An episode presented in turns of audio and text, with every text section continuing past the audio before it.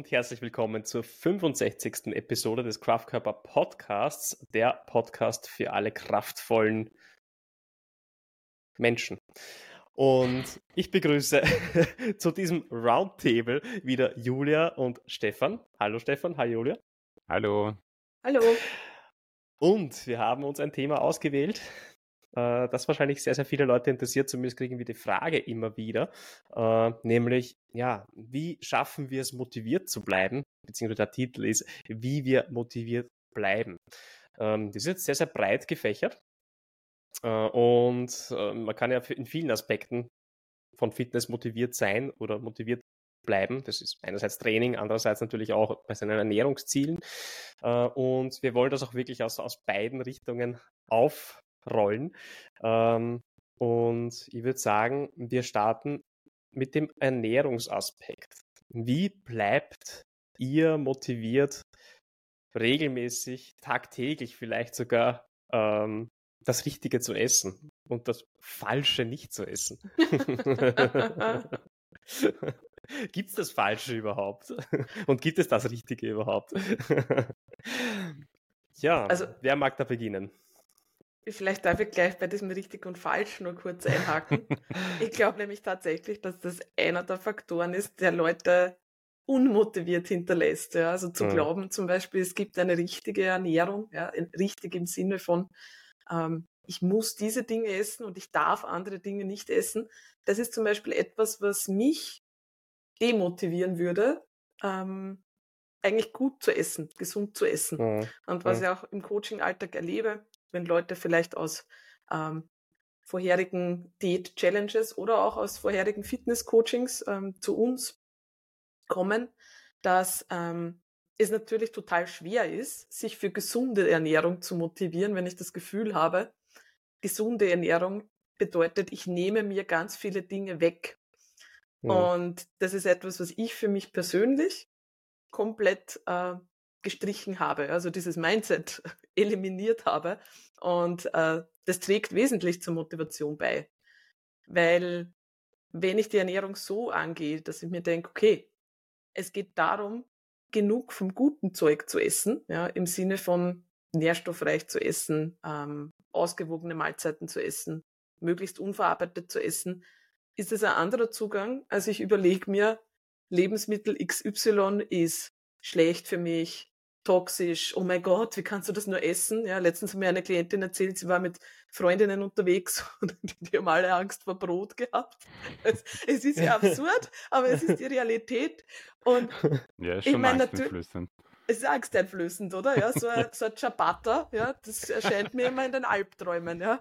Stefan, da, da kannst du wieder e, ein AI-Bild machen, das Ciabatta-Monster. Das Ciabatta-Monster. aber wir lachen, aber es ist, mhm. es, es, passiert genau so, ja? ja. Also wenn dann, dann kommen, also wenn man das Gefühl hat, ja, XY Lebensmittel sind der Teufel, ja, das ist total demotivierend und das bringt den Fokus eigentlich weg von den Dingen, um die es wirklich in Wirklichkeit geht. Ja, vor allem mit diesen bösen Lebensmitteln halt dann auch wirklich viel Bedeutung zugemessen. Das heißt, wenn ich dann hingegriffen habe und auch wenn ich gar nicht viel davon gegessen habe, aber allein schon der Umstand, dass ich das böse Lebensmittel wieder äh, mir zugeführt habe, hat mir eigentlich schon versagen lassen. Ne? Jetzt habe ich schon wieder nicht geschafft, auf Brot zu verzichten oder schon wieder nicht geschafft, auf die Chips am Abend zu verzichten. Genau. Äh, und das ist natürlich äh, enorm demotivierend, weil das heißt, ich habe einen Misserfolg eingefahren. In dem Moment, wo ich ein Chip gegessen habe. Ich glaube, du sagst ja. einen ganz einen wichtigen Punkt. Man fängt nämlich an, Misserfolge zu zählen. Das ist das mhm. Demotivierende, mhm. ja. Also ich suche nur Dinge, die ich nicht darf, die ich nicht mhm. machen sollte. Und da werden die Listen immer länger. Ja, je mehr man mhm. nachliest, desto länger werden die Listen. Aber von Dingen, die man nicht essen sollte. Und ich glaube, das ist der Punkt, warum dann viele Leute das Gefühl haben, sie sind jetzt plötzlich eben nicht mehr motiviert, ähm, und ja, wie gesagt, etwas, was wesentlich dazu beigetragen hat, dass ich meine Ernährung, aber da kommt es halt jetzt wieder auf die, auf die Hintergrundmotivation an, was möchte ich überhaupt bezwecken mit meiner Ernährung. Ja? Auch das hm. motiviert mich oder demotiviert hm. mich natürlich. Ja? Hm. Ähm, Gut, das ist jetzt einmal der Aspekt gesunde Ernährung, sage ich jetzt ja. mal, eine ausgewogene Ernährung. Ne? Oh. ähm, wenn ich äh, dann aber äh, noch ein Ziel damit verfolge, nämlich wirklich Gewichtsabnahme, Fettabbau, ähm, dann wird die Sache ja etwas komplexer. Ne? Da muss ja auf gewisse Sachen verzichten, vielleicht sogar, ja, damit ich, oder zumindest gewisse Sachen einschränken, äh, damit ich mein Ziel auch wirklich erreichen kann. Und ja, wie, wie gehe ich es da an? Wie schaffe ich es da, motiviert zu sein? Vielleicht auch, wenn ich äh, ja, nicht gleich die Erfolge sehe, die ich mir äh, erwarte. Stefan, was, ja. was fällt dir dazu ein?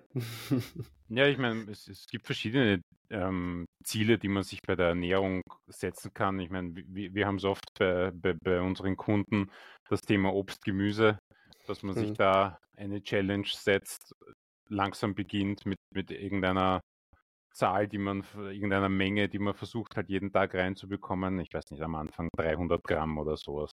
Mhm. Und dann arbeitet man sich halt langsam hinauf. Oder dasselbe für Protein, wo man sagt, okay, ich beginne mal irgendwo mit einer Zahl, die ich anpeilen kann und die mir halbwegs realistisch erscheint. Und mhm. wenn das gut funktioniert, dann schraube ich das wieder ein bisschen weiter hinauf. Mhm.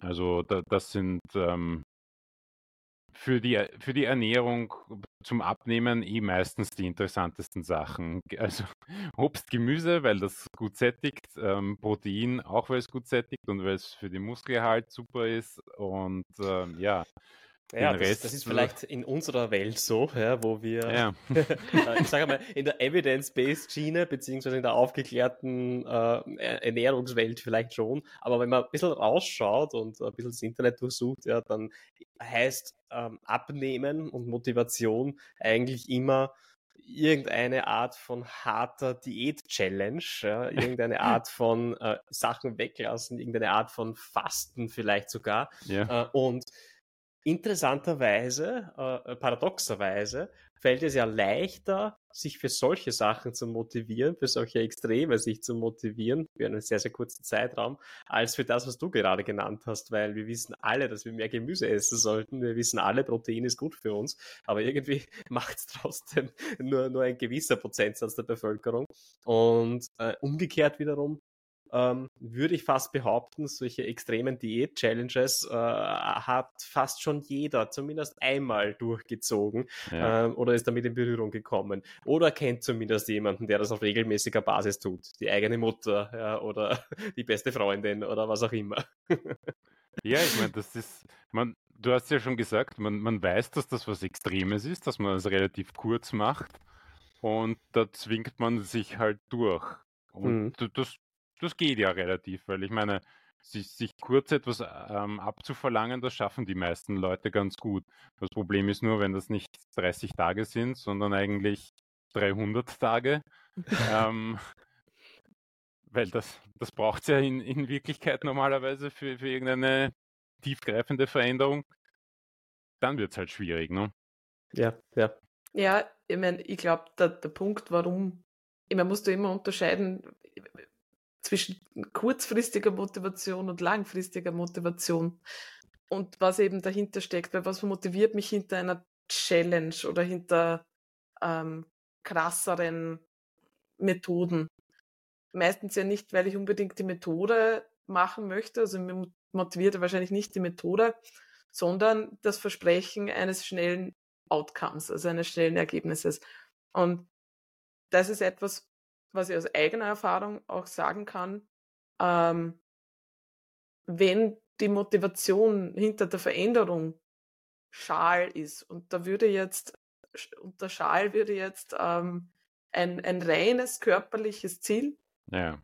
würde ich jetzt unter Schal zusammenfassen, weil in Wirklichkeit erwartet man sich ja was anderes. Also man sagt vielleicht, man möchte den mhm. Körper XY aber was man eigentlich möchte, und das hinterfragt man ja oft nicht, was man will. Man, man will sich wohler im eigenen Körper fühlen, man will agiler sein, man will energetischer sein und oftmals, man will vielleicht auch mehr Anerkennung von außen haben. Mm. Und das kann sein, dass man das dann bekommt. Das kann aber auch nicht der Fall sein und dann geht die Motivation natürlich flöten, wenn das die einzige Variable war, die mich äh, dran gehalten hatte oder die mich jetzt diszipliniert gehalten hat. Das ist der, der Auspackeffekt sage ich da dazu. Und zwar, manchmal ist es so, dass ich mir Sachen einbilde, die, die ich unbedingt brauche, unbedingt haben möchte, die ich vielleicht schon irgendwo im Hinterstübel weiß ich, okay, das ist eigentlich zu teuer, eigentlich die Sache nicht wert, aber du willst es trotzdem unbedingt haben, ja. Und dann, dann gehst du raus, kaufst das Ding oder bestellst dir es, bekommst es, ja. Und dann, dann packst du es aus, dann hast du das Ziel erreicht sozusagen, packst du es aus und in dem Moment, wo du es auspackst, stellt sich irgendwie so eine gewisse Enttäuschung ein. Ja? Also man ist enttäuscht eigentlich über diese, ähm, über das Erreichen des Ziels, weil es, mhm. es sich nicht so anfühlt, wie man sich ausgemalt hat, dass es sich anfühlt. Und puh, ja, also das kann bei, gerade bei Abnehmzielen, beim, beim Shredden, also wenn man noch weiter geht, ja, ich will unbedingt den Sixpack, äh, Sixpack erreichen. Den Sixpack. den Sixpack, den Sixpack erreichen. der, der, der Sechspack.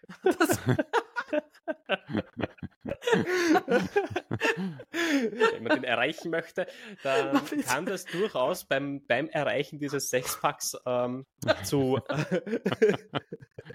zu Enttäuschung führen, weil äh, einerseits kriegt man vielleicht körperliche Signale, die eh gar nicht so leibend sind. Ja? Also sprich, man, man fühlt sich nicht ganz so agil, wie man sich ausgemalt hätte an diesem vermeintlich höchsten Punkt der eigenen Fitness. Und auf der anderen Seite, äh, ja, man hat dann halt diese Shreddedness, aber keinem Menschen interessiert es halt. Ja? Und so also, ist es. So ja, ist es auch. Ist es ja. Selbst wenn man ein paar Komplimente bekommt, das geht halt jetzt auch wieder schnell vorbei, dann ist es Status quo. Und wenn ja. das die Motivation dahinter war, dass man sich das antut, unter Anführungszeichen, wenn es sich so anfühlt, ja, ja ähm, kann ich nur bestätigen, ja, aus der, äh, aus der Prep, ja, also ja. aus der Wettkampfvorbereitung.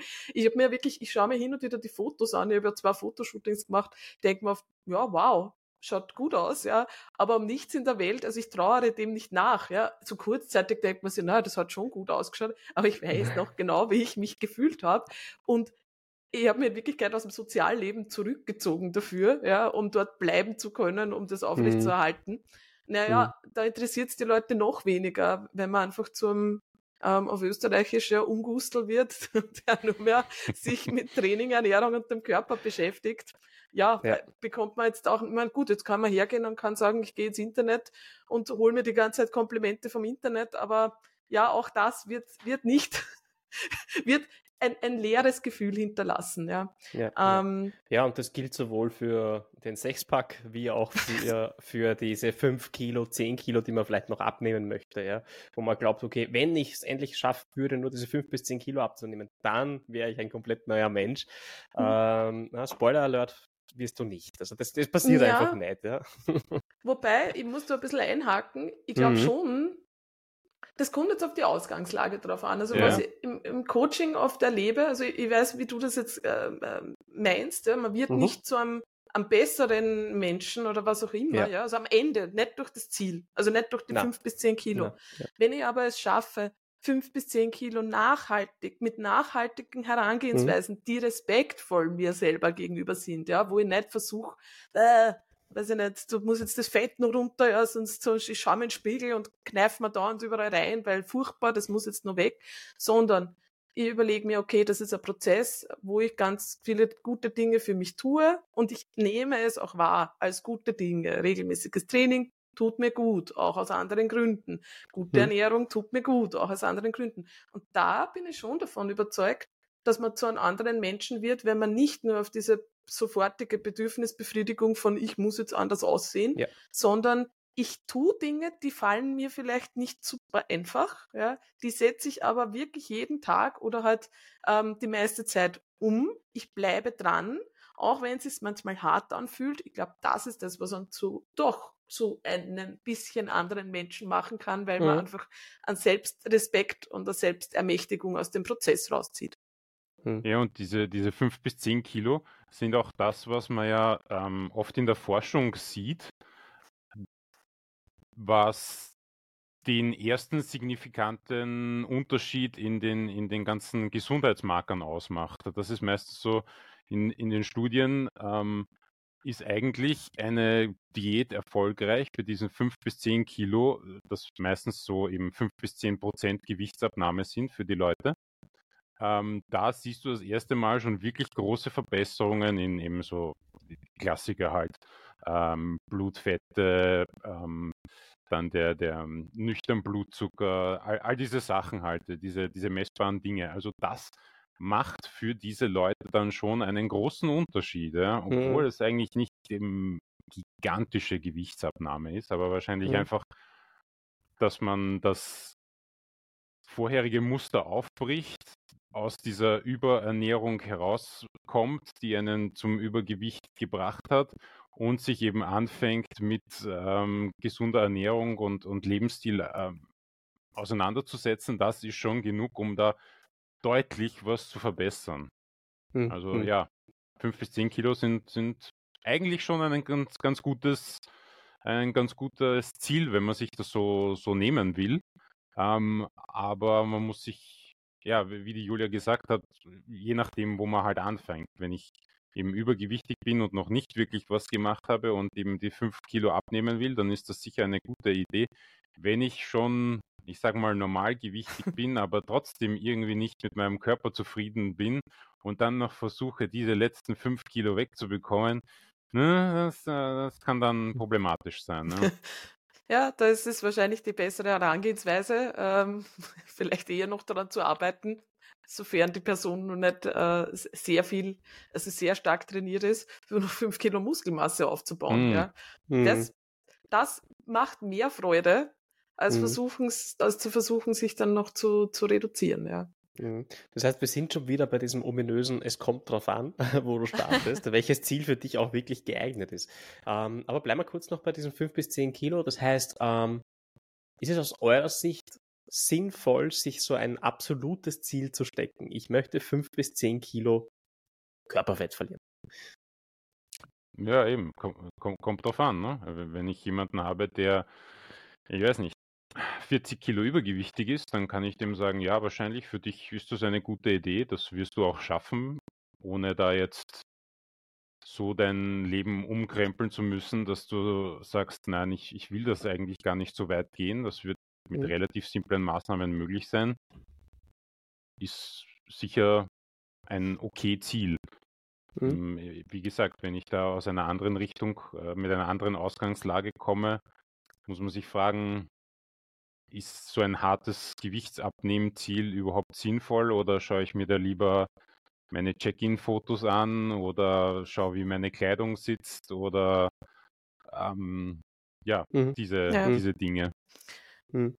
Ja, ich glaube, das ist immer, das ist ein schwieriges Thema. Auch im Coaching-Bereich ist es ein schwieriges Thema, ja, weil Leute mögen natürlich Zahlen. Mhm. Zahlen motivieren bis zu einem gewissen Grad und ich glaube, das ist jetzt auch nichts, was man negieren kann, ähm, dass ein gewisses hartes oder messbares Ziel einfach äh, attraktiv ist, ja. Und ähm, wir nehmen das ja auch auf in unserem Coaching-Angebot, ja.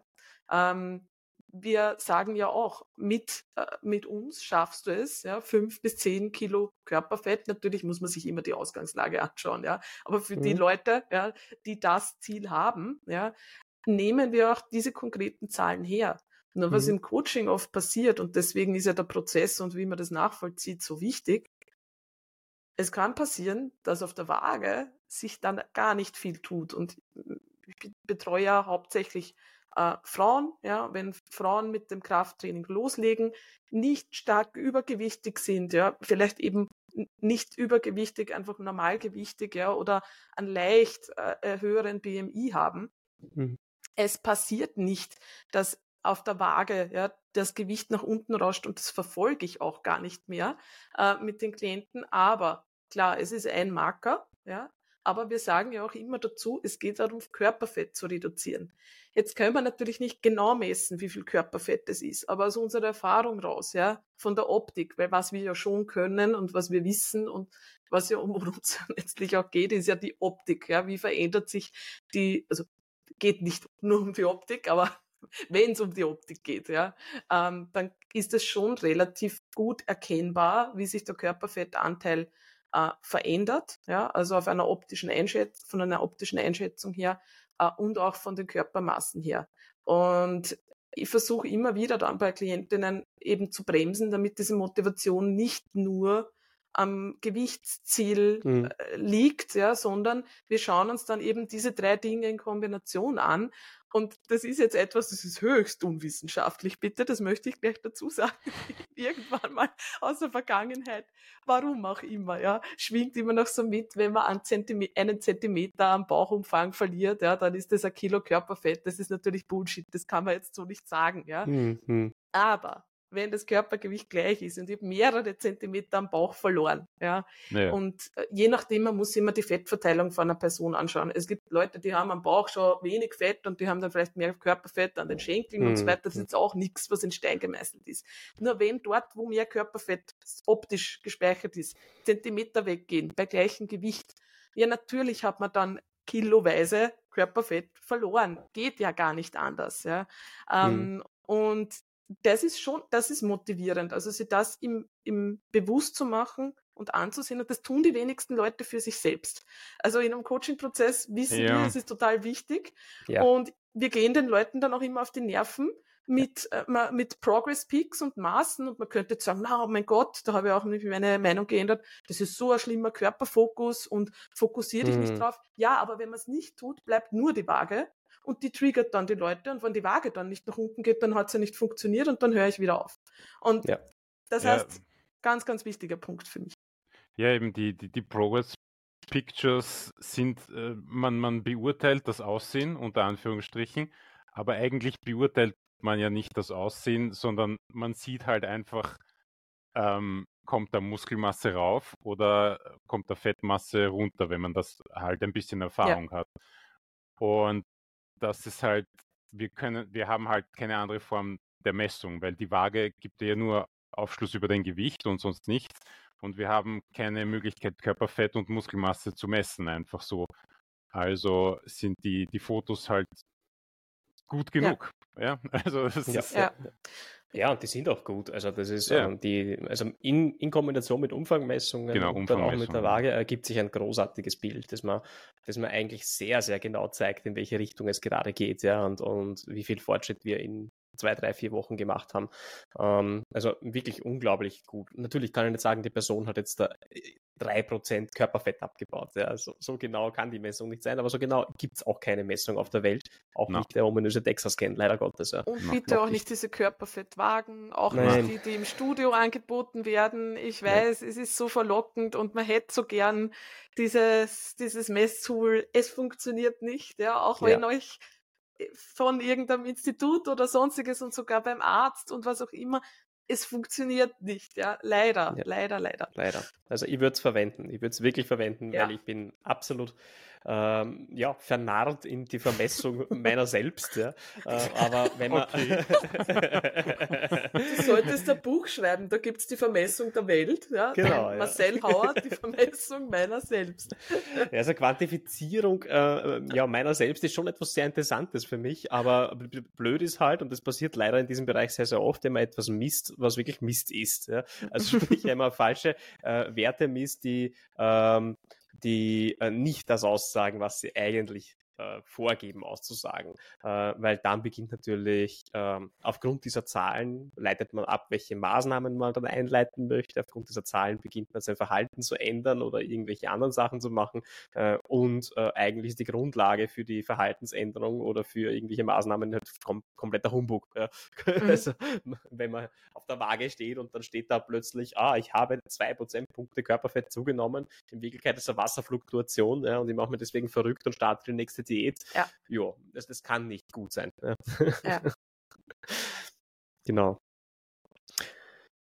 Ja, jetzt haben wir durch. Ähm, Ernährung. Sprich, wie schafft man es überhaupt mal, ähm, sich zu motivieren, äh, seine Ernährung anzupacken, die ersten fünf bis zehn Kilo äh, anzugehen. Äh, ob fünf bis zehn Kilo ob ein gutes äh, Ziel sind. Angenommen, ähm, man hat eben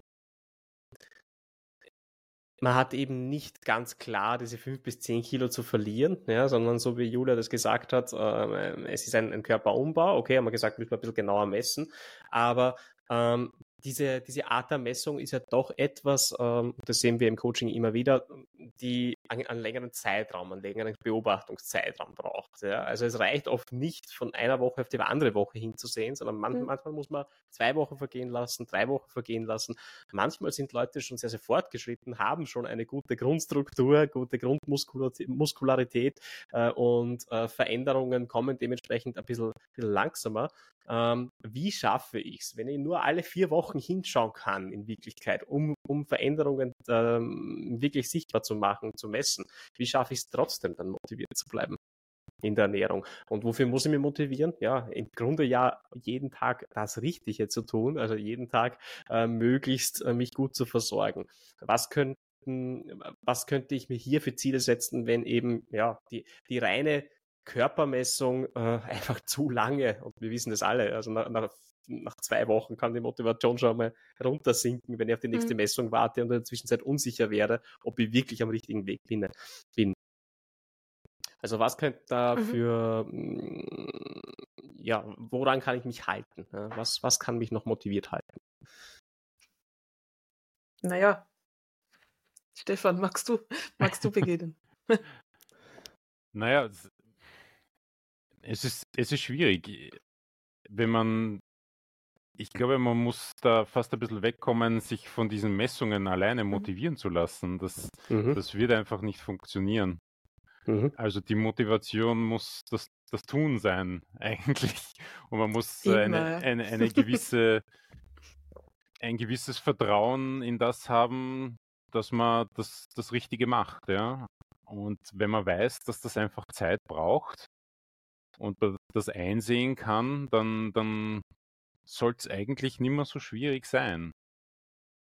Das heißt, ja. du sagst, Ungeduld äh, ist, ist der Feind der Motivation. ja, sicher, auf jeden Fall.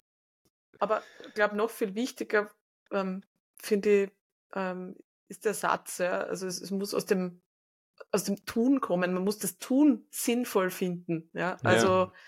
und mhm. ich glaube, das kann man schon steuern, während man das, man kann daran arbeiten, das Tun sinnvoll zu finden. Und das muss man ja eigentlich in sämtlichen Vorhaben im Leben. Ja, weil mhm.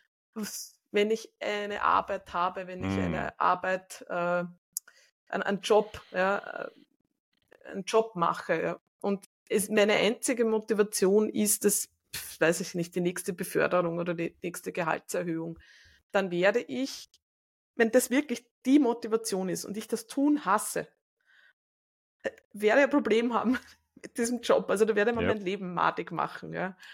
Und die Frage, also ich glaube, die, die Frage ist immer, wie, wie schaffe ich es jetzt für mich, das Tun sinnvoll zu finden, wenn ich es vielleicht aktuell noch nicht tue und sehr ungeduldig bin. Und ich glaube, da hilft, da hilft es dann schon, sich solche Mini-Ziele, die eben auch vorher der Stefan genannt hat, ja, wenn ich sage, okay, ich setze mir jetzt ein konkretes Mini-Ziel, ein konkretes Verhaltensziel, das auch messbar ist. Ja. Ich habe regelmäßig gegessen, ich habe so und so viele Portionen Protein, so und so viele Portionen Gemüse, was auch immer ja. gegessen.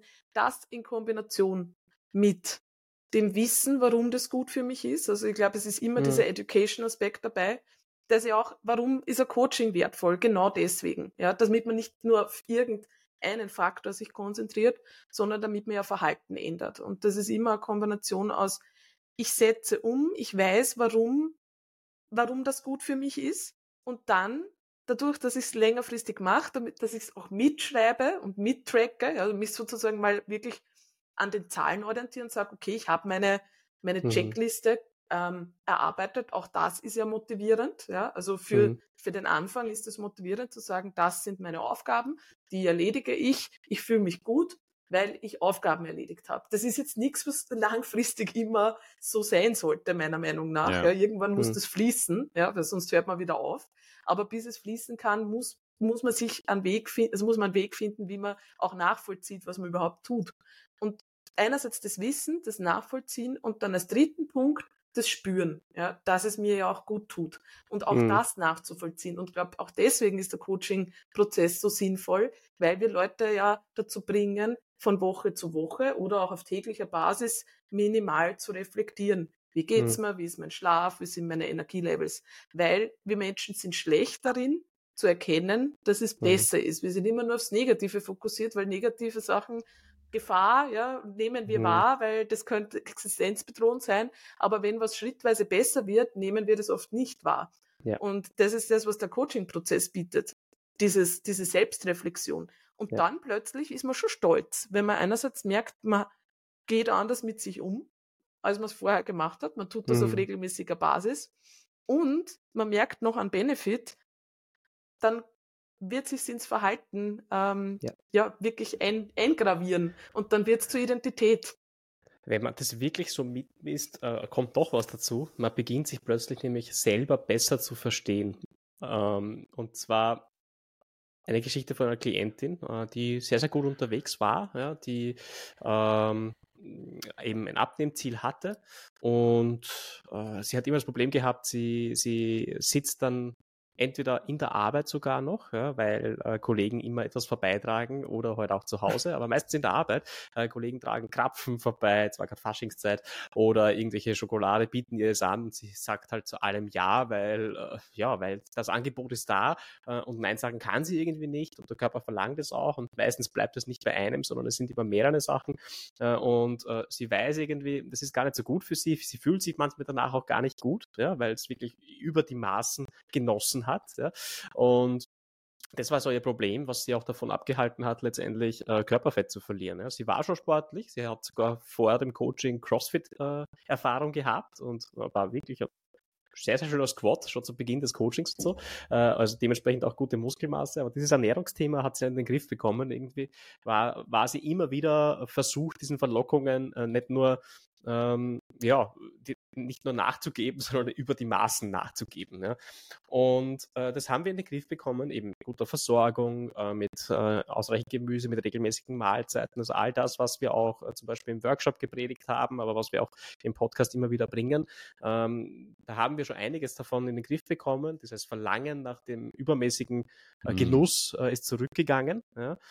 und das heißt nicht, dass sie nicht mehr irgendetwas genossen hat. Also sie hat sich durchaus immer noch Süßigkeiten eingeplant, hat auch im, nicht zu allem immer Nein gesagt, aber sie hat zu diesem Übermaß äh, immer öfter Nein sagen können. Ja, sie hat sich diese Freiheit erarbeitet, dass sie es kann. Und dann plötzlich kam ein Tag, äh, wo sie im Einkaufszentrum war und ähm, Sie hat gemeint, es hat sie einfach überfallen ja, im Einkaufszentrum. Also sie ist da durchgegangen, äh, beim Baumkuchenstand vorbei, das hat großartig gerochen. Ja, und, und, und dieser Geruch, äh, der, der hat sie halt wirklich, äh, wie man das aus, dem Zeichentrick kennt, ja, der Geruch yeah. hat sie der Nase gepackt und so, so hinschweben lassen und sie hat halt dann wirklich den, den, den Baumkuchen sich genommen und äh, war relativ äh, enttäuscht, dass sie hier nicht äh, ja, und das war mehr, als sie wollte. Sie hatte auch danach wieder das Gefühl, ja, äh, das war eigentlich zu viel. Äh, und sie war dann relativ enttäuscht, dass sie das nicht äh, geschafft hat in der Situation. Ja. Und ja, wir haben ja sämtliche Daten erhoben. Also nicht nur äh, Körpergewicht und nicht nur Körpermaße, sondern auch so Sachen wie ähm, Energiebereitstellung, Hunger äh, über den Tag gesehen auf einer Schulnotenskala äh, und auch Schlaf. Ja. Und ähm, das in Kombination mit dem Check-in hat uns relativ eindeutig gezeigt, äh, was hier das Problem war. Ähm, wir haben einerseits gesehen, am Tag davor hatte sie statt der normalen acht Stunden Schlaf sechs Stunden Schlaf. Mhm. Warum auch immer war die Nacht off. Ich glaube, es hat irgendwas mit Kindern zu tun gehabt. Ich weiß es nicht, aber sie hat einfach nicht schlafen können, so wie sie es normalerweise tut. Das heißt, äh, ja, die, die Energielevels beziehungsweise die, die Willenskraft war schon etwas beeinträchtigt, sage ich jetzt einmal. Ja. Ähm, Hungerlevels auch etwas erhöht an diesem Tag. Zweiter Faktor, äh, dieser Einkauf oder dieses, dieser Aufenthalt im Einkaufszentrum hat länger gedauert als geplant. Ne? Das heißt, sie hat nicht ähm, so, wie sie es immer tut, Frühstück, Mittagessen, Snack, Abendessen essen können, sondern diese Essenzeiten waren verschoben. Sie ist einfach da bis zu einem gewissen Grad drüber gegangen und dann haben wir halt zwei Faktoren gehabt, äh, Schlaf, äh, fehlender Schlaf plus äh, eben nicht die regelmäßige Hunger. Versorgung. Hunger eigentlich, ja. richtiger Hunger, ja. Äh, der, der ihre Nase dann gepackt hat mit diesem, äh, mit diesem Baumkuchengeruch äh, und wo sie dann halt einfach hier zuschlagen musste. Ähm, das hätte sie selber so nicht gesehen, obwohl sie die Aufzeichnungen gemacht hat. Erst durch den Check-in und durch, äh, durch mhm. äh, meine Analyse, durch mein Nachfragen, ja, hat sie dann gemerkt, ah ja, stimmt eigentlich. Also ich, ich ich habe mich ja für diese Situation so gesetupt, ja, also auch wenn ich für den Schlaf jetzt nichts kann, das ist mir halt passiert, äh, manchmal hat man schlechtere Nächte, das kann sein, ja, ähm, und auch wenn ich jetzt nichts dafür kann, dass alles länger gedauert hat, aber ich habe in dieser Situation nicht versagt in dem Sinn, sondern äh, das war halt einfach, der Körper hat reagiert, wie er reagieren musste, äh, weil, weil ich vorher den Körper, ja, gewisse Sachen entsagt habe, äh, die ich ihm normalerweise aber gebe. Ne? Und das hat ja schon geholfen, weil sie gewusst hat, aha, regelmäßige Versorgung hat, ist deswegen so wichtig, weil ich mich äh, dadurch ja, wohler, zufriedener fühle und mehr Herr meiner Entsche oder äh, ja, Frau meiner Entscheidungen bin in dem Fall. Ja. Mhm. Äh, und ja, regelmäßiger Schlaf und ausreichender Schlaf ist auch deswegen wichtig, weil ich auch dann äh, Entscheidungen wirklich selber treffen kann und nicht irgendwie geleitet werde von Gerüchen oder sonst irgendetwas. Es ist spannend, weil äh, es gibt ja, äh, kennt ihr das äh, Halt, Halt-Modell? Nein. Ähm, das steht für Hungry, Angry, Lonely, Tired. Ähm, das ist ein Modell aus der eigentlich äh, aus der Suchtforschung im Prinzip, ja, wo man weiß, dass Leute, wenn diese Zustände eintreten, eher geneigt dazu sind, einen Rückfall zu haben. Ich möchte jetzt Essen äh, nicht als äh, Sucht hinstellen, mhm. weil ich glaube, das ist nicht gut und das ist auch falsch, der Konnex. Mhm.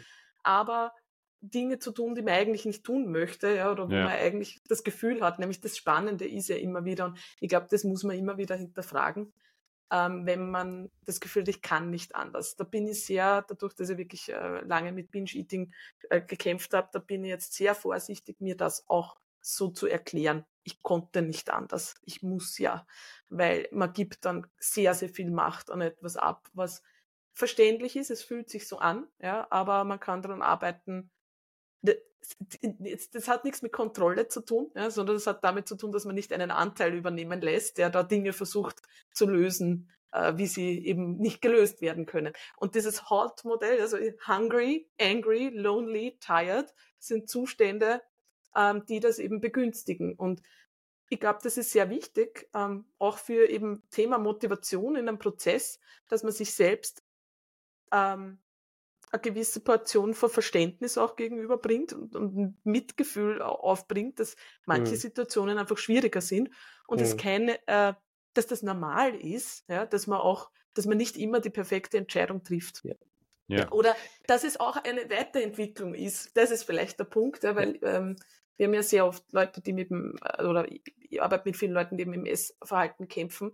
Es ist total, es ist total sinnvoll, das Mindset dahingehend zu verschieben, dass genau diese Situationen total wertvoll sind, wenn man sie zur Reflexion nutzt und dazu nutzt, sich selber besser kennenzulernen. Das ist ja immer Teil eines Prozesses, dass man besser werden kann, dass man versteht, wo man in Probleme hineinläuft. Und ja. das ist keine Charakterschwäche. Und ja. ich finde, auch das ist ein ganz, ganz großer Motivationsfaktor, auch für mich oder auch was jetzt äh, Überessen, Hunger, Sättigung betrifft. Da geht es nicht darum, dass man das immer perfekt wie eine Maschine ja. umsetzt, sondern dass man mit sich selber lernt, umzugehen. Das ist der, der, der, der motivierendste Zustand, wenn man weiß, wie man für sich selber gut sorgt ähm, mhm. und nicht das Gefühl hat, ich muss jetzt und ich kann nicht und was auch immer. Man ja. ist nur Beifahrer sozusagen. ja, mhm. ja. Mhm. ja. Mhm. Ja, ich, ja. ich, ich habe das, weil der Marcel auch gesagt hat, dass mit dem Übergenuss, ähm, dieser Kontrollverlust und sowas ist äh, interessant, weil Chantal und ich haben am Anfang unserer Fitness-Journey ziemlich, wie soll ich sagen, restriktiv gegessen, sehr viel, ähm, also halt getrackt und ähm, beide versucht, relativ niedrig unser Körpergewicht zu halten. Ähm, es hat keine Ausnahmen gegeben und immer wenn wir auf Urlaub gefahren sind, dann ist es eskaliert.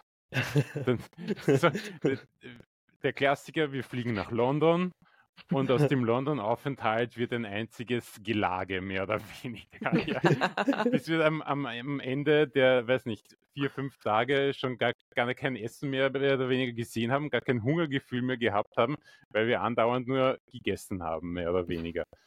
Ja, was war das Problem? Nichts mitbekommen von London. Naja, schon, was es zu essen gibt. Was? In London gibt es eine Bridge? Hä? Na, so schlimm war es auch nicht. Aber eben, es, es war halt, ja. Und das sollte dann schon zum, zum Überlegen ja. bringen. Ähm, bin ich einfach sonst immer zu restriktiv unterwegs. Ne? Natürlich. Ja, wenn dann nämlich Situationen außerhalb des Alltags dann plötzlich nervös werden lassen oder eben zu so einem Verhalten bringen, dann kann man relativ klar sagen, man hat ein Problem, ja. Ja, ja. ja. Ja. Und es ist auch irgendwie ja. verständlich, oder? Weil man, man ist dann im Urlaub, man will sich ja etwas gönnen lassen. Man will ja eigentlich aus dem Alltag ausbrechen, mhm. sozusagen. Also macht man das dann halt auch so, ne? Und, mhm. ja. Aber ja, und das ist, genau das ist der Punkt, ja, wo ich glaube, dass das total demotivierend ist und wo ich, wo der Coaching-Ansatz auch so, so, wichtig ist, dass es können manche Leute gar nicht glauben, ja, mhm. dass man nicht daherkommt mit, du darfst das nicht essen, das darfst du nicht essen, ja, da hast du deinen Ernährungsplan. Ich habe letztens ein, ähm, ein Coaching-Beratungsgespräch mit einem anderen Coach gehabt und der war eigentlich, ja, der hat sehr viel Mikromanagement betrieben, weil er den Klienten halt wirklich mehr oder weniger die Mahlzeiten vorgeschrieben hat. Ja. Und ich habe mir gedacht, das ist spannend. Das kann man natürlich so machen. Ja. Das äh, funktioniert für einen gewissen Zeitraum auch. Ja. Aber es ist so entmündigend, ja. Mhm. Und ich mhm. bin sehr allergisch mittlerweile, weil ihr selber eben auch, und so wie du jetzt beschreibst, Stefan, ja, dieses Gefühl von eben, man ist einerseits sehr restriktiv unterwegs und dann gibt's eben diese Eskalationsmomente und man hat irgendwie das Gefühl, man hat, man hat, man ist in so einer Disbalance, ja. Das ist, das ist das Demotivierende an so einem Prozess, ja. Dass mhm. man irgendwie nur diese Zustände kennt von brav sein und nicht brav sein. Und ich finde es so schlimm, wenn dann ein Ernährungscoaching so entmündigend ist, ja. Obwohl mhm. natürlich alle das Beste also das, das ist ja nicht, ist ja nicht grundsätzlich nicht falsch und viele Leute suchen danach. Ich glaube, viele Leute brauchen aber genau das nicht, ja, dass man eben genau was vorgeschrieben bekommt. Ja, und die dass meisten man eben, Leute suchen danach, weil die, die ja. meisten Fragen sind immer, äh, ich brauche nur einen Trainingsplan und ich brauche nur einen Ernährungsplan. Sagt mir, was ich essen soll. Ja, und in dem Moment, wo die Leute das aber kriegen und durchziehen sollen, beginnen die Probleme. Ja, ja, naja, eigentlich auch danach.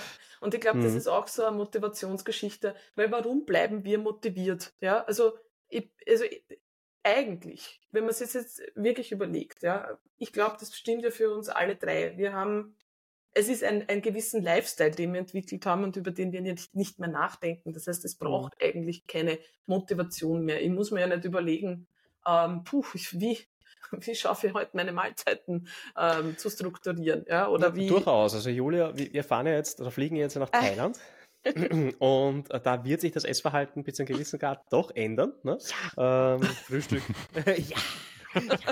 Na, freu, Ich freue mich, freu mich einfach schon so auf, ähm, was, jetzt habe ich den, Namen Partei. des Gerichts. Partei. Ah, ja, danke, ja, auf Partei freue ich mich schon, ja. ja. Und ähm, das ist schon ein, ein Faktor, wo wir dann äh, einfach nicht die Routinen in der Art und Weise einhalten können und wollen, wie wir das zu Hause tun. Ja, ähm, ja es gibt immer eine, also wir essen regelmäßig, das ja. schon, aber, ja, aber wir essen das, was es gibt. Routine.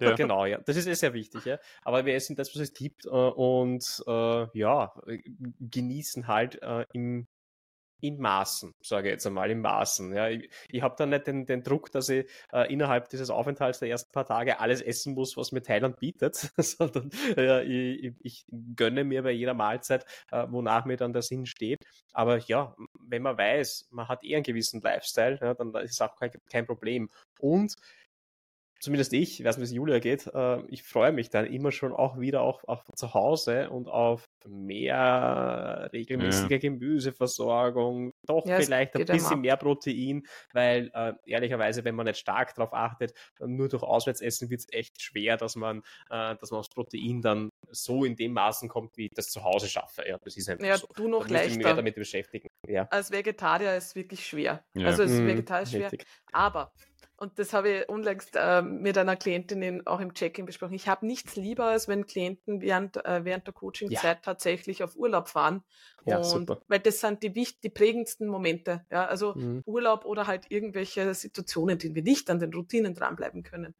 Mhm. Weil ich glaube, das ist das, was langfristig ähm, die, die Möglichkeit bietet, das beste Essverhalten zu entwickeln. Also ich finde Urlaube und lange Aufenthalte außerhalb der Routinen sogar spitzenmäßig. Ja. Also gerade für Leute, die mit dem Essverhalten strugglen, ja, ähm, finde ich das sogar sehr, sehr, sehr, sehr gut, weil man da eben einen schönen, ein schönes Übungsfeld hat, ja, dass man nicht in ja. dieses Null-Eins-Denken hineinkippt, nämlich wenn es ein langer Aufenthalt ist. Also ich sage ihm, ich habe öfters schon erwähnt, dass ich glaube, dass meine ähm, weil wir ein sehr restriktives Essverhalten gehabt und mir hat auch schwer getan, dann eben, wenn ich jetzt nicht an meinen Routinen dranbleiben kann und diese langen Urlaubsaufenthalte, drei Wochen, vier Wochen, ja, da geht, da, da, da geht's dann nicht mehr. Ja. Man kann weder ein, äh, ein Monatsbinge draus machen, ja, will man auch hm. nicht mehr, ja, will man ja auch nicht. Und man findet sozusagen Mittel und Wege, wie man ein bisschen wieder mehr auf die Körpersignale auch achtet weil es gibt halt andere Lebensmittelauswahl und, und ich habe nicht alles unter Kontrolle und ich darf dann wieder auch ein bisschen mehr mit mir einchecken, wann fühle ich mich wohl, wann fühle ich mich unwohl nach dem mhm. Essen. Ähm, das ist total heilsam und total wichtig. Also gerade für Leute, die wirklich mit dem Essverhalten strugglen, gibt es nichts Besseres, als wenn einmal die Auswahlmöglichkeiten nicht so groß sind. Weil dann merkt man plötzlich, das funktioniert ja trotzdem. Man bekommt wieder ein bisschen Vertrauen in sich selbst zurück.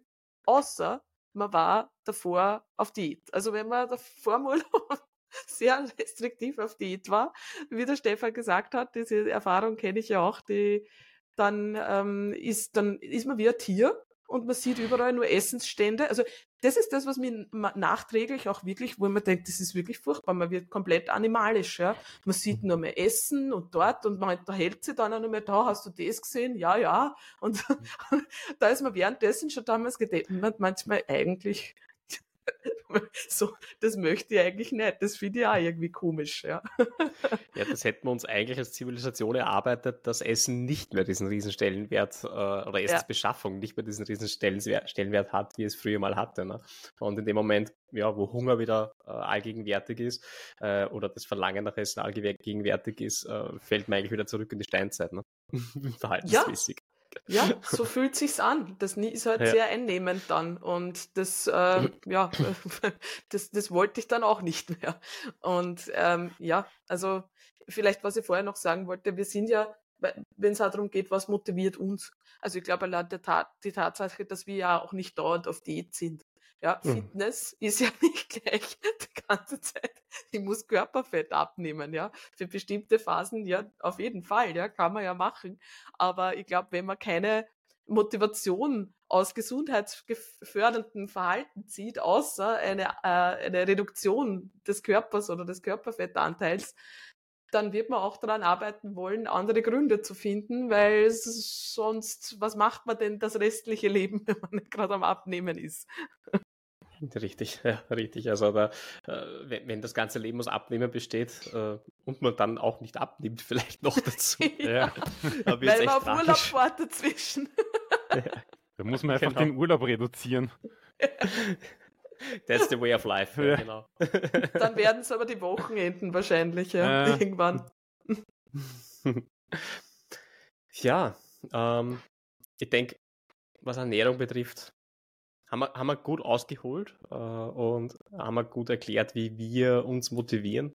Es ist vor allem eine, eine Lifestyle-Geschichte. Ich glaube, wir spüren und wissen halt einfach, okay, äh, dadurch, dass wir unsere Ernährung umgestellt haben äh, und uns gut versorgen, haben wir auch Aspekte bekommen und Effekte bekommen, äh, die sich einfach gut anfühlen. Und wenn uns das jemand wegnimmt, sei es ein Urlaub zum Beispiel, wo das vielleicht nicht ganz so möglich ist, äh, manchmal spüre ich dann auch wieder Effekte, die, mhm. ähm, die äh, die, der, wo ich mich eben freue, wieder ins alte Leben zurückzukehren, ich weiß, aha, die Ernährung war nicht ganz optimal und ich, ich spüre es auch wirklich körperlich. Ja? Mhm. Ich, ich, merke, dass das meine Energielevels äh, beeinträchtigt, ich merke, dass das ähm, sich nicht ganz so rund anfühlt. Ja?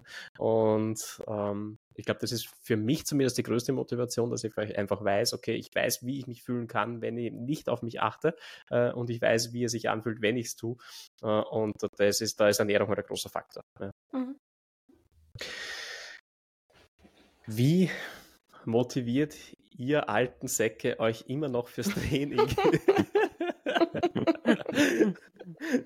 ich meine, wie, wie viele Trainingsjahre haben wir hier versammelt? Ich habe begonnen mit. Ähm, oh, du hast sicher die meisten ja, wahrscheinlich. Ja. Sagen wir 18, 19. Also ich, ich kratze also eigentlich mit 17 schon, immer mit Unterbrechungen. Aber ich kratze in meinem 20. Lebensjahr, also 20. Trainingsjahr, nicht Lebensjahr, das wäre schöner. Na, danke, ich möchte, möchte nicht wieder 20 sein, aber okay. Na, oh ja, 20 mit dem Wissen von jetzt wäre schon geil. Naja, ich weiß nicht, ob das so funktioniert, aber ja. Ich glaube auch nicht, ja. Ich glaube, diese Kombination ist schwierig, ja. Julia, wie viele Trainingsjahre hast du? Naja, ich habe auch gerade überlegt, ich glaube, es werden jetzt dann, also, es werden zehn oder no, neun, mhm. neun, neun Trainingsjahre, ja, neun mhm. Trainingsjahre mhm. werden es sein. Ja, ich glaube, ich habe auch so, also ernsthaftes Training würde ich auch so circa zehn Jahre sagen. Ja, ja. Davor halt also ein bisschen haben... herum gedördelt, aber. ich am Anfang auch, aber dennoch, also ähm, auch wenn ich dann mal Wochenunterbrechungen gehabt habe, ähm, ich habe dann einfach meinen, meinen Zyklus sozusagen immer, immer verkleinert ja, und geschaut, dass ich einfach eine höhere, frequentere äh, Trainingsfrequenz ähm, hinbekomme. Ja, dementsprechend haben wir hier fast 40 Jahre Trainingserfahrung äh, sitzen. Und ihr macht das ja immer noch, ne? Ihr geht ja immer noch trainieren. Wie, wie, schafft ihr euch immer noch zum Training zu motivieren? Zumal, wenn man ein bisschen Bescheid weiß, ähm, man nach einer gewissen Zeit, wenn man halbwegs intelligent und regelmäßig trainiert hat, äh, dann ja dann doch nicht mehr die Riesenfortschritte macht. Ja? Also nein, man steigert sich nicht auf äh, 1000 Kilo Deadlift, sondern irgendwann einmal steht man halt an, äh, kann noch kleinere Steigerungen hier und da sich erarbeiten und je älter man in, in Trainingsjahren wird, äh, desto zäher äh, geht der Fortschritt. Ähm, das ist ja eigentlich ziemlich demotivierend, aber warum Warum machst du das immer noch, Stefan? Ja, ich glaube, es ist ein bisschen so, wie du das mit der Ernährung äh, beschrieben hast.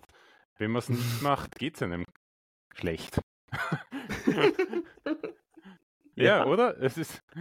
Ja, ja, ja. ist wirklich so, ja. ja. Wenn man aufhört, merkt man, wie gut es eigentlich war, dass man das ge mhm. gemacht hat. Und ähm, ja, das, das, das genügt eigentlich. Ne? Das, das ist es, dass man irgendwann den, den, den Status erreicht, dass man eigentlich keine wirkliche Motivation mehr braucht, sondern dass man es halt einfach tut, mhm.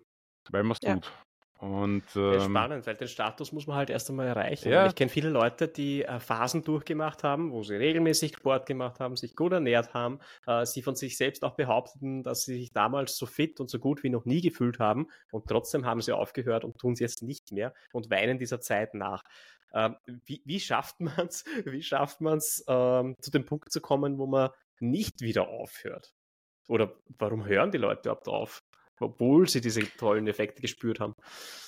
Ja, wahrscheinlich, wenn, wenn sie, wenn das nicht wirklich zu ihrem Lebensstil gepasst hat, schätze ich mal, das, was sie sich hm. vorgenommen mhm. haben. Vielleicht haben sie, ich weiß nicht, den, den Plan eines Bodybuilders kopiert und hm. sind fünfmal die Woche zwei Stunden trainieren gegangen und das ist eine Zeit lang, hat das in ihr Leben hineingepasst, wie sie vielleicht noch studiert haben oder noch keine mhm. Familie hatten oder sowas, aber mhm. dann, weiß nicht, kommen die Kinder oder die, die größere Belastung im Job und auf einmal geht es nicht mehr und sie denken sich, naja, jetzt kann ich aber meinen alten Plan nicht mehr machen, wo ich fünfmal gegangen bin, jetzt schaffe ich es nur noch zwei oder dreimal in der Woche, naja, dann kann ich es auch gleich sein lassen. Und ich ja. glaube, auf, auf sowas äh, hängen sich dann viele Leute auf, anstatt zu sagen, okay, dann ändere ich einfach mein Training, sodass es wieder zu meiner jetzigen Phase passt. Mhm. Und dann habe ich halt da wieder Spaß und aus dem Spaß oder ja, aus dem Spaß kommt dann auch die Motivation, das weiterzumachen irgendwie. Mhm. Ja, ist tatsächlich so. Das, das äh, höre ich gerade bei Männern, höre ich das sehr, sehr oft ähm, in Chats und so weiter, dass die immer wieder Phasen fahren, wo sie vier bis fünfmal trainieren gehen, ja, weil sie wahrscheinlich eben Athletenpläne sich äh, holen äh, und versuchen, diese zu, zu verfolgen. Äh, warum? Weil sie glauben, das ist optimal und nur was optimal ist, ist ähm, hat auch wirklich Sinn. Äh, wir haben das auch im Workshop gehört von mhm. einem Teilnehmer, der genau das Gleiche gesagt hat. Mhm. Ja, der gesagt hat, ja, früher war ich viermal trainieren und dann kamen die Kinder und ehrlicherweise, er hätte schon Zeit trainieren zu gehen, keine viermal, aber er hätte Zeit trainieren zu gehen. Es wäre nicht super viel Aufwand, aber er tut es einfach nicht, weil er hält irgendwie doch noch fest an diesen äh, vier, vier Tage pro Woche. Äh, und ja, ähm, aus unserer Sicht halt vollkommen ähm, absurd, weil wir die, die, die Gegenseite sehen. Also wir sehen Leute bei uns im Coaching, die vielleicht erst nur, nur zweimal ins Training schaffen, manche Leute vielleicht nur eineinhalb Mal ins Training schaffen und die all diese Effekte sich trotzdem abholen, äh, sich, sich wohlfühlen, die Gesundheitseffekte bekommen und stärker werden. Äh, und ähm, aus, der, aus, aus, dem Aspekt heraus halt extrem schade, wenn das dann ähm, ja, auf, aufgrund dieser falschen oder fälschlichen Optimalität dann nicht mehr ausgeführt wird. Ne? Absolut. Ja. Was können noch Gründe sein? Gibt es noch was, warum jemand ähm, all diese Effekte schon gespürt hat äh, und sich wohlgefühlt hat, das durchgezogen hat äh, und dann doch wieder aufgehört hat und sich damit zufrieden gibt, sich nicht so gut zu fühlen? Also ich persönlich kenne viele Geschichten aus dem Gym-Umfeld und auch von Erstgesprächen und von jetzigen Klienten, die mhm. halt tatsächlich in ein, in ein Burnout geraten, mhm. weil, also es ist oft dieser, ich, habe schon manchmal überlegt, ob ich dazu irgendwie eine, ein, äh, weiß ich nicht, entweder ein Newsletter-Artikel oder ein, ein Post schreibe, ja, das ist so der, der Aufschwung und der Fall. Ja, der Aufschwung ist, ich jetzt vielleicht gerade für Leute, die vielleicht vorher auch nicht sportlich waren, ja, und plötzlich, ja, ähm, Krafttraining, Spitze, und weil es so gut ist, mache ich immer mehr davon und weil es so gut ist, übernimmt das sozusagen, weil ich so viel draus ziehe, übernimmt das meine komplette Identität. Ja, das ist oft, mhm. oft bei jüngeren Frauen habe ich es so erlebt, ähm, yeah. dass die dann wirklich so hineinkippen, Hab was ja sehr positiv wahrgenommen wird. Der Tribe ist da, ja. Yeah.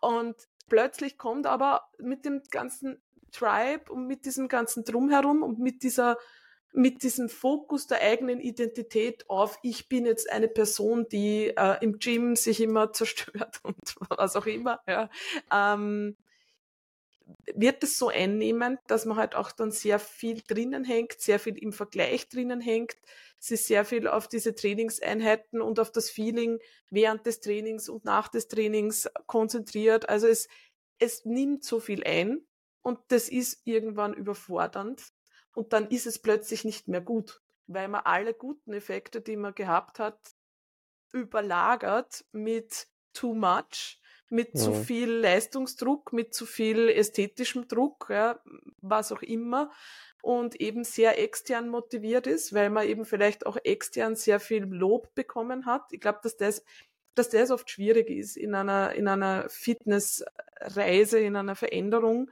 dass wenn man losstartet, man vielleicht ähm, nicht alle, ja, manche bekommen überhaupt kein Lob und äh, die anderen Leute versuchen sie, sie zu sabotieren, aber man zieht plötzlich eben Selbstbewusstsein aus diesen externen Faktoren und vergisst, dass es auch noch intrinsische gibt. Und die muss man manchmal auch wieder erlangen ja. und mhm. wieder mhm. hineinspüren. Mir persönlich ist es auch so gegangen. Also ich habe mhm. dann nach dem Wettkampf, habe ich, ich habe gewusst, schon während dem Wettkampf, habe gedacht, das wird interessant, wie ich nachher mit dem Training umgehe. Ja, wenn es das, dieses, wenn es dieses mhm. Ziel nicht mehr gibt. Und viele Leute sagen dann, naja, da muss man wieder ein Ziel haben. Man braucht wieder ein Ziel. Bin ich ganz, bin ich anderer Meinung, ja, weil, ja, Ziel.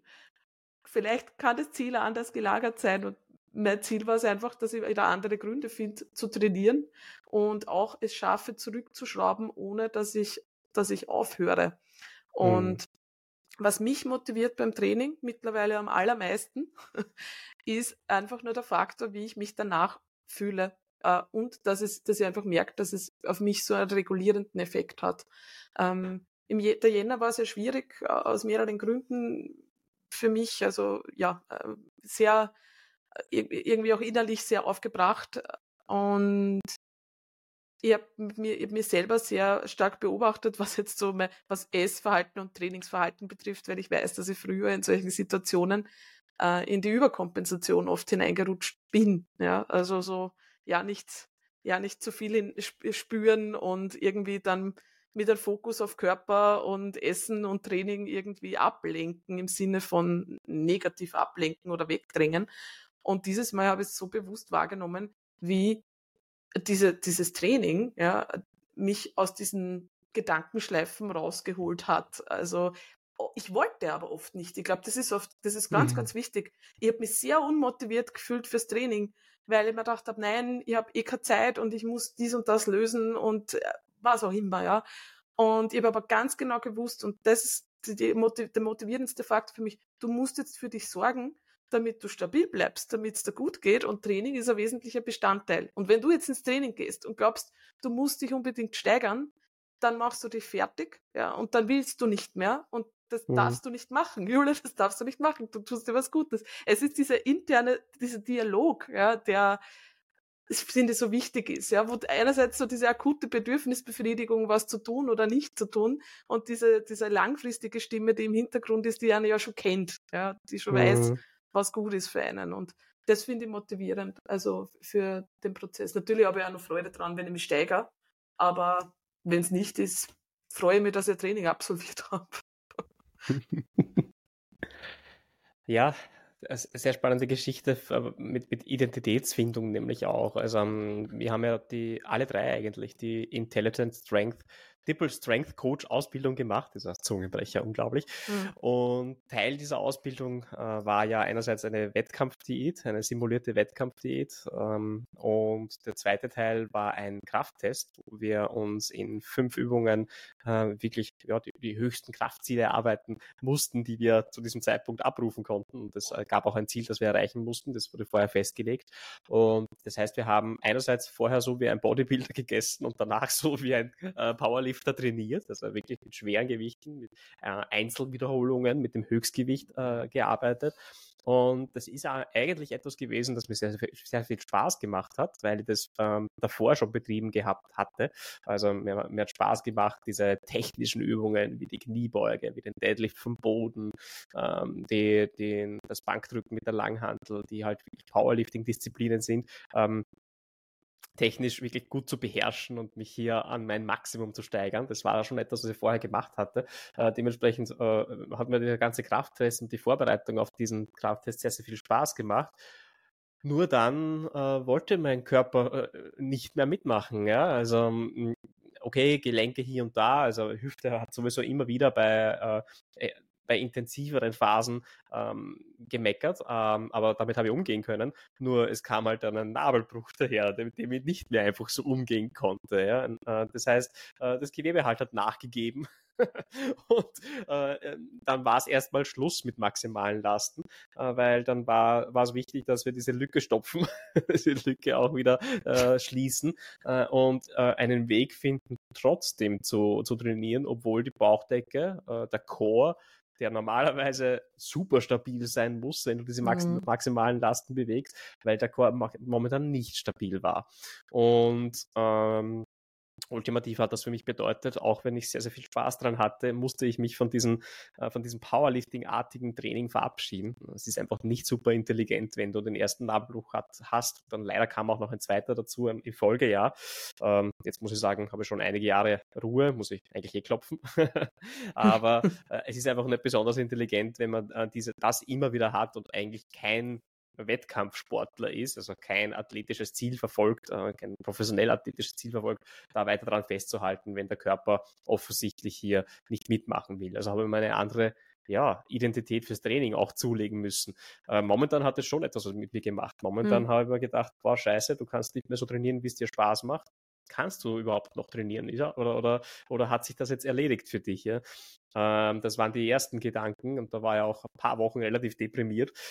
Ähm, aber ich habe dann relativ schnell halt Wege gesucht, wie ich weiterhin mein Training ähm, äh, durchführen kann, wie ich mir andere Aspekte des Trainings äh, suchen kann, die mich weiterhin am, am, Ball halten, die mich motiviert halten.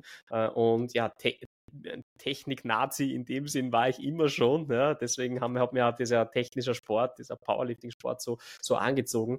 Äh, und ich habe diese, äh, diese Liebe für die, die, die Technik halt umgesetzt in Richtung, okay, wie kann ich es schaffen, möglichst biomechanisch korrekt mhm. und, und effizient meine Muskulatur anzusteuern, ohne in der ersten Instanz meine, meine Bauchdecke zu stark zu strapazieren. Ja? Ähm, dann ist das Ganze eh wieder verwachsen. Inzwischen äh, kann er eigentlich im Grunde, im Grunde alles machen wieder. Äh, ich sehe nur ab von, von Maximalkraftwiederholungen. Äh, und ja, das hat auch funktioniert. Aber in Wirklichkeit habe ich auch hier im Kleinen meine Identität ändern müssen. Äh, sonst hätte ich Spaß und Motivation komplett verloren und hätte sich aufgehört. Ja? Ja, ist mir genauso gegangen. Ich hatte eigentlich dieselben Probleme, nur halt keinen Nabelbruch, sondern Rückenschmerzen, die einfach mhm. nicht weggehen und immer wieder kommen, sobald ich anfange, irgendetwas zu bewegen, was mehr als 100 Kilo hat. Mhm. Und mhm. ähm, es ist halt so. Und ich war genauso verliebt in die Powerlifts wie du eigentlich. Ich, ich habe das großartig mhm. gefunden, aber es hat einfach keinen Sinn gemacht für mich. Und ja, ja dann habe ich halt eher das Bodybuilding-Style-Training gefunden und habe mir gedacht, hey cool, da kann ich auch hart trainieren und an mir arbeiten. Aber wenn mhm. mir irgendwas wehtut, dann nehme ich mir eine andere Maschine oder eine andere Übung und es tut ja. mir nicht mehr weh und ich kann weitermachen. Ist ja eigentlich viel leibender. Wozu quäle ich mich mit den Powerlifts die ganze Zeit? Aber ja, das, das ja. war nicht so einfach am Anfang. Ja. ja. Ja, das ist nicht einfach, weil man identifiziert sich sehr stark mit den Zahlen. Ja. Ähm, bin immer noch stolz auf meinen tollen Kreuzhebeversuch und denke mir, wow, cool, das war schon geil irgendwie. Also die Lasten bewege ich ja jetzt nicht mehr so, ja, äh, aber es geht dann halt um was anderes. Ja. Und, hart ist es allemal. Ja. Also äh, ähm, ein Maxkraftversuch ist hart, aber äh, hohes Gewicht über Wiederholungen zu bewegen ist auch hart. Ja. Es ist ein anderes hart. Und man kann sich aus dem ähm, aus der Ambition heraus auch wieder einiges abholen.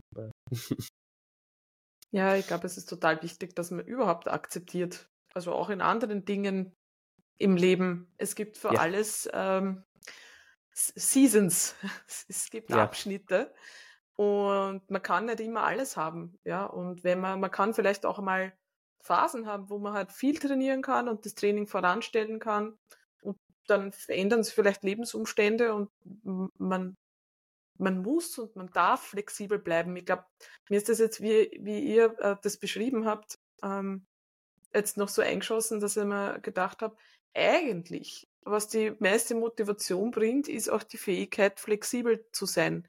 Wenn man sehr unflexibel ist im Mindset, ähm, ist alles sehr schnell demotivierend, weil man das Gefühl hat, wenn man X nicht machen kann, wie man sich vorstellt, dann hm. bringt es nichts, ja. Oder hm. man trauert einer alten Version von sich selbst nach, was zwecklos ist, ja, weil wir verändern uns alle dauernd und das ist das Gleiche mit dem Körper. Wenn ich vielleicht früher auch trainiert habe, weil ich meinen Körper damit so toll verändern konnte und auch verändert habe, heißt das nicht, dass ich nicht zum späteren Zeitpunkt vielleicht auch aus anderen Gründen trainieren kann und neue Gründe finden kann.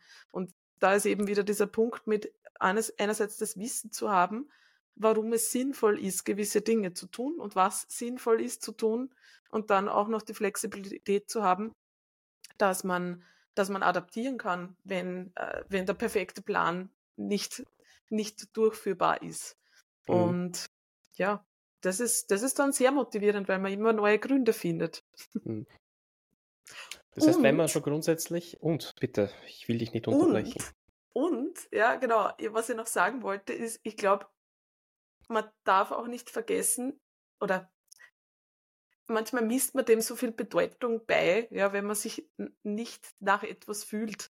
Ähm, Im Sinn von, wenn man jetzt zum Beispiel eine längere Trainingspause gehabt hat, wenn man krank mhm. war, etc., das ist normal. Ich glaube, auch das ist ein Punkt, wenn man länger so einen Prozess schon mal durchgezogen hat, lernt man sich auch da besser kennen, dass man sich manchmal halt wirklich nicht danach fühlt und dann merkt man aber, wenn ich einfach nur ins Tun komme, ja, also Motivation kommt ja von movere, movere, äh, lateinisch bewegen.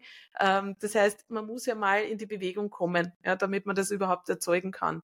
Ähm, und manchmal fühlt es sich nicht danach an. Ich habe das auch letztens mhm. mit einer Klientin besprochen. Ich finde es immer wieder spannend, ähm, obwohl ich selbstständig bin, also obwohl wir selbstständig sind, äh, habe ich manchmal ein Montagsgefühl. ich glaube, dass ich das komplett eliminiert habe, ja, weil ich kann mir ja alles einteilen. Ja. Nur, Sonntag ist halt, und das braucht man auch, Sonntag ist Off-Day. Ja, da machen wir äh, keine Klientenarbeit, wir schauen auch in, äh, in, in die Channels nicht hinein, damit wir einfach mal ab, ähm, abs, äh, abswitchen, ähm, abschalten können. Mhm. Und das ist normal. Wenn man mal Erholung zulässt, dann geht man in einen Zustand, der halt erholter ist, ja, oder in dem man halt nicht die ganze Zeit ähm, auf Achse ist, ja, und nicht die ganze Zeit ähm, ja, in Bewegung ist und muss mhm. halt aus dieser weniger bewegten Phase auch wieder in Bewegung kommen. Und das ist normal. Das ist kein Zeichen dafür, dass das nichts für einen ist. Auch in Training und Ernährung, ja, oder dass man irgendwie so starke Probleme damit hat. Mit dem sind wir ja alle konfrontiert bei allen möglichen Vorhaben im Leben. Ja, du, du hast Ja. es jetzt so schön gesagt, äh, dass man sich aus dem, aus dem Ruhemodus äh, erst rauslösen muss. Und irgendwie kommt einem das komisch vor bei, bei so psychologischen Sachen, aber in der Natur ist es ja ganz normal, ne? Die, die, die Trägheit, die die Dinge äh, in einem Zustand halten lässt. Ne? Also wenn ich mein Auto bewegen will, dann muss ich da auch Energie hineinstecken, damit sich das Auto bewegt. Das fängt ja nicht von alleine an zu rollen. Und genauso ist es beim, beim Training. Das, meistens muss man sich überwinden, unter Anführungsstrichen, um das Mhm. zu tun. Hm. Das Training selber ist ja jetzt, es ist halt schwer und es Mhm. nicht zu tun wäre eigentlich leichter, aber ja, man hat halt so oft ge ge gelernt schon, dass es sich trotzdem gut anfühlt, dass man halt weiß, ja, das ist das Richtige einfach. Hm, hm. Das heißt, wenn ich ins Training einsteige, da haben die meisten ja nicht das Problem. Also ich gebe einer Person einen neuen Trainingsplan, sage, wenn du das machst, dann wirst du Muskeln aufbauen und zur fittesten Version deiner selbst. Äh, Die Anfangsmotivation, die, die hilft dann meistens auch wirklich, diesen Plan durchzuziehen. Dann stellt sich heraus, haben wir auch schon gehört, ob der Plan wirklich zu, zum eigenen Leben passt oder nicht. Ja. Wenn er passt, wird er wahrscheinlich ganz gut weitergezogen werden können. Wenn nicht, äh, dann haben wir hier schon die erste Stolperfalle. Ähm, dann hat Julia schon ri- richtig gesagt, äh, dann kommt es auf die Flexibilität an. Flexibilität von einem selbst, Flexibilität auch vom Plan oder äh, von dem, der einen Plan erstellt. Ja. Ähm, das heißt, ich muss, ähm, muss gewillt sein, auch hier anzupassen, wenn ich merke, okay, na Moment, äh, ich werde mein Leben jetzt nicht ans Training anpassen, das ist unrealistisch, nicht komplett zumindest. Ja. Äh, also werde ich mein Training an, ans Leben anpassen müssen. Äh, und wenn man, wenn man das schafft, hat man hier wieder eine, eine Hürde genommen, Mhm. äh, wo man dann ähm, es es sich selbst leichter macht, auch wirklich dran zu bleiben. Und dann ähm, sollte man ohnehin in der ersten Phase einen Haufen Erfolge feiern in Form von regelmäßigen Steigerungen und auch Veränderungen am eigenen Körper. Aber wenn dann der Punkt kommt, wo man zum alten Sack wird, so wie wir es sind, was das Training betrifft. Ey, ey, ey. Ich zähle mich da jetzt nicht dazu. Und man- ja, trainingsalt sind wir halt, ja, trainingsalt zumindest. Und wenn man ein gewisses Trainingsalter erreicht hat, wo die Steigerungen einem nicht mehr zufliegen, ähm, hat man hoffentlich gelernt und sollte man äh, wertschätzen, dass das Training mehr für einen tut, als einem nur Muskeln zu bescheren, als einem nur ähm, ja, Steigerungen am Papier zu bescheren, sondern ähm, das, das Feeling auch wieder mehr wertschätzen, das man nach dem Training hat, dass es einen vielleicht auch rausholt aus ähm, den viel beschäftigten Alltag mit Problemlösungsmodus, wie Julia das gesagt Mhm. hat, ähm, wo, wir, wo wir versucht sind, alle Zeit, die wir irgendwie aufbringen können, in die konkreten Probleme zu stecken, damit wir den Stress loswerden und die Tasks abarbeiten, die aber auf magische Art und Weise immer wieder äh, mehr werden und sich hinten anstellen. Ähm, Training wird dann halt eigentlich zum wichtigen Regulator äh, und ähm, ich glaube, das ist der größte, größte Wert. Man weiß, dass es einem gut tut und man weiß, wie man sich fühlt, wenn man es nicht tut. Äh, und hm, da sind wir genau dort, wo wir auch bei der Ernährung waren. Äh, wir wissen, wie es sich anfühlt, wenn wir uns gut versorgen äh, und wenn wir es nicht tun, wissen wir es auch.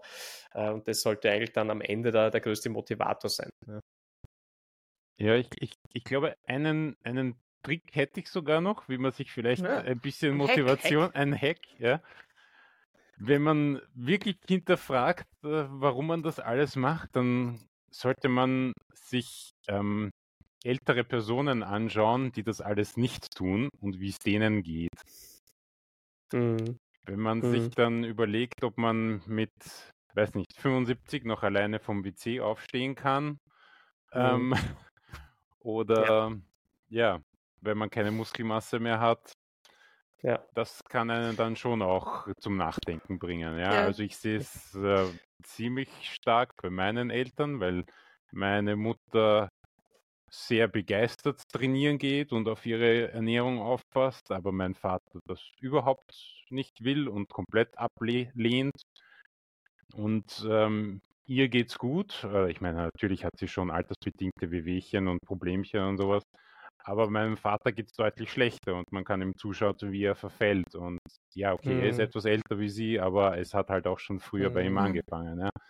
Und ja, ja, wir haben das auch im Bekanntenkreis. Das beginnt tatsächlich schon früher. Das kann ja. direkt mit dem Einsetzen der Pension beginnen, wenn, und, und das hört man ja immer wieder. Ja. Ja, Leute gehen in Pension und plötzlich kommt der Schlaganfall oder plötzlich kommt der erste Herzinfarkt oder was auch immer. Und das hört er damit nicht auf. Also selbst wenn man das äh, übersteht, ja, hat man wahrscheinlich Folgen dann, ja, die, die einem eigentlich dieses ja, hochgelobte und erwartete Pensionsalter ja. äh, komplett äh, vermiesen, ne, wo man hingearbeitet hat drauf und wo man sich gedacht hat, dann lasse ich es mir gut gehen. Ne.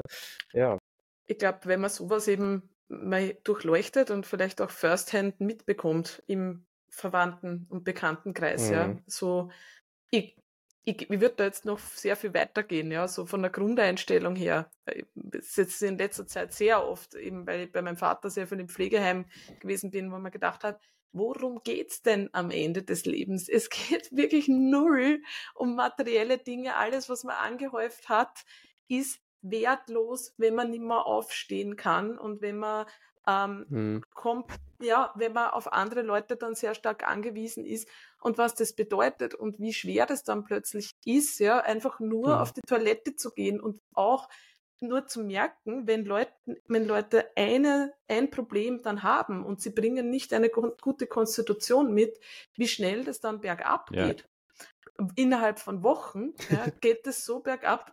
Was ist los? Dann schon du hast einen Daumen jetzt gehabt. Ich habe einen Daumen gezeigt und Apple äh, macht dann immer äh, ein, ein Like, äh, Thumbs up. Thumbs up, genau. Oder Luftballone, ja, kommen auch manchmal. Jetzt bin ich in meinem dramatischen Redefluss äh, hängen geblieben. Es tut, tut, mir sehr leid, du warst eigentlich dabei zu erklären, wie schnell es dann bergab geht, wenn nur eine Kleinigkeit äh, dann, ja. dann, passiert. Ja. ja. Genau. Äh, und hast aber irgendwie einen Daumen hoch gemacht. Also eigentlich genau. soll es ein Daumen runter sein. ich glaube, ja, ich weiß nicht, meine, meine Gesten haben nicht ganz dazu gepasst. Auf jeden Fall, ja, ich glaube, und deswegen sage ich Leuten immer wieder, bitte, wenn ihr Probleme habt, ja, ich meine, natürlich, jetzt ist es unser, ist natürlich auch unser Job, ja, also mhm. wir, wir coachen Leute in dem Bereich und, und gerade jetzt eben äh, Leute da für Krafttraining zu integrieren. Und ich merke, wie oft diese Wertigkeit verschoben ist, ja, ähm, mhm. in sich selber zu investieren. Das geht jetzt, es ist natürlich monetär und das ist aber auch Zeit, ja, Zeit, monetär, was auch immer. Aber man hat nichts mehr davon, wenn man wirklich, wenn man, man wir müssen alle relativ lange arbeiten, ja, also auf die Pension zu warten, dann was für sich zu tun oder da dann endlich Dinge zu tun, die einem gut tun und gefallen, ist ein risky Business, ja, weil ja, es ist zu spät einfach, mein, Punkt. Ja, ja ist, es ist, es ist viel zu spät. Auf, ja. Es ist viel zu spät und auch sie das Leben dazwischen etwas ähm, ja besser zu machen und nicht darauf zu warten, bis man dann den, den Endpunkt da erreicht hat ja, und dann noch, hm. ja, dann ist man vielleicht so immobil, ja, dass man all die Dinge nicht mehr tun kann. Und das ist was, was mir tatsächlich auf täglicher Basis einerseits beschäftigt, also ich denke da wirklich oft daran, also ich sage immer mhm. wieder, ich denke oft ans Sterben, das ist aber nichts Schlechtes, weil das lässt dann immer wieder hinterfragen, was man gerade jetzt aktuell tut und wie man lebt und da ist eben auch Ernährung und ähm, mhm. Äh, Bewegung ein Teil davon. Ich finde, das ist sogar sehr motivierend. Ja? Also vielleicht ein Motivationshack für den Schluss. Ja? Denkt öfters mal ans Sterben. Es ist, ja. Wir werden, wir werden zukünftig aus Jule eine, eine Steinstatue, eine Marmorstatue machen, weil du bist hier die, die Philosophin Mori. in der Runde. ja, Memento Mori. Philosophin in der Runde. es ist so. Und das, das, schreiben wir dann drauf, ja, auf den Sockel. Denkt ans Sterben. Naja. na, also, aber ich, ich finde, nein, ich finde das grundsätzlich, ich finde das äh, motivierend, ja, einfach sich nicht hm. zu verlieren und sich nicht äh, gehen zu lassen ja, und aktiv das Leben zu gestalten. Ich glaube, das ist eigentlich so einer dieser Punkte. Das ist motivierend, ja. An den Tod zu denken ist motivierend, das stimmt tatsächlich. Es ist so. Äh, ja, naja, natürlich. Wenn man sich bewusst macht, es kann jederzeit vorbei sein. Äh, Gesundheit ist kein Geschenk, sondern etwas, was ich auch, wofür ich auch etwas tun muss. Ja, das ist einfach nicht hm. selbstverständlich. Ähm, das ist eine Motivation und diese Motivation wird mit jedem Trainingsalter bei mir äh, größer in Wirklichkeit. Ja, es geht immer mehr weg von, ich muss hier äh, die ärgsten Gewichte bewegen, ich muss hier die, die härteste Sau im Gym sein, ich mag das immer noch, weil es mir extrem viel Spaß macht, ja, äh, im Training dann Gas zu geben. Aber ähm, der, der Gedanke, äh, hey, das ist das, was mich aktiv hält, das ist das, was mich gesund hält, ähm, wird einfach, dieser Motivationsgedanke wird jeden, jede, jedes Jahr größer. Ja. ja. Ja. Schön. Naja, also besser als mit dem Tod können wir die Folge nicht beenden. Der Tod Ähm, beendet endgültiger geht's ja. nicht. Der Tod beendet alles. Und äh, in diesem Sinne verabschieden Julia und ich auf einen 14-Stunden-Flug nach Thailand. Das stimmt, das Und- sind ja gar keine 14 Stunden, machen wir nicht fertig. Was? Ich Nein, denke mir sind, auch äh, 14 Stunden? Na, schon, also so 10 lange Stunden Umstieg, oder? nonstop nach Bangkok und dann halt nochmal ein Flug. Ach so. ja. Also, hm. Ja, ich mag eh keine Langstreckenflüge, aber 14, ich habe jetzt kurz Schock bekommen. Ja. Also 14 Stunden wäre mir zu lang. Im Flug 10 ist mir eh auch noch zu lang, aber ja. Gut. ja, wenn euch die Folge gefallen hat, dann bitte wieder äh, auf den diversen Plattformen Daumen hoch, so wie die Julia das vorher im Video gemacht hat. Ähm, auf YouTube beziehungsweise 5 Sterne auf Spotify, Apple Podcast, Google Podcast. Äh, gerne auch in den sozialen Medien teilen. Äh, wir bringen immer wieder kleine Teaser aus dem äh, Podcast als Reels auf Instagram und Facebook und auch auf LinkedIn sogar. Äh, Also gerne, wenn euch hier was gefällt und wenn ihr denkt, die Botschaften sind vielleicht auch für andere Leute wertvoll, äh, freuen wir uns über eine Teilung äh, oder über ein Weiterschicken im privaten Freundeskreis. Und in diesem Sinne verabschieden wir uns von euch. Ähm, Wir hören, sehen uns wahrscheinlich das nächste Mal etwas später wieder. Ich weiß nicht, ob wir in Thailand eine Podcast-Episode aufnehmen. Wir werden es wir werden's sehen. Es Wir werden bleibt sehen. Eine Das Überraschung. ist, wir gehen mit dem Flow, genau. Ja, wir gehen mit dem Flow. Wir müssen es fühlen, oder Julia? genau. Im Urlaub schon. Im Urlaub darf man, darf man mehr fühlen als normalerweise. Finde ich gut. Ja, Gut. dementsprechend sagen wir alle Ciao. Ciao, Stefan. Ciao. Und ciao, Ciao. Julia. Ciao.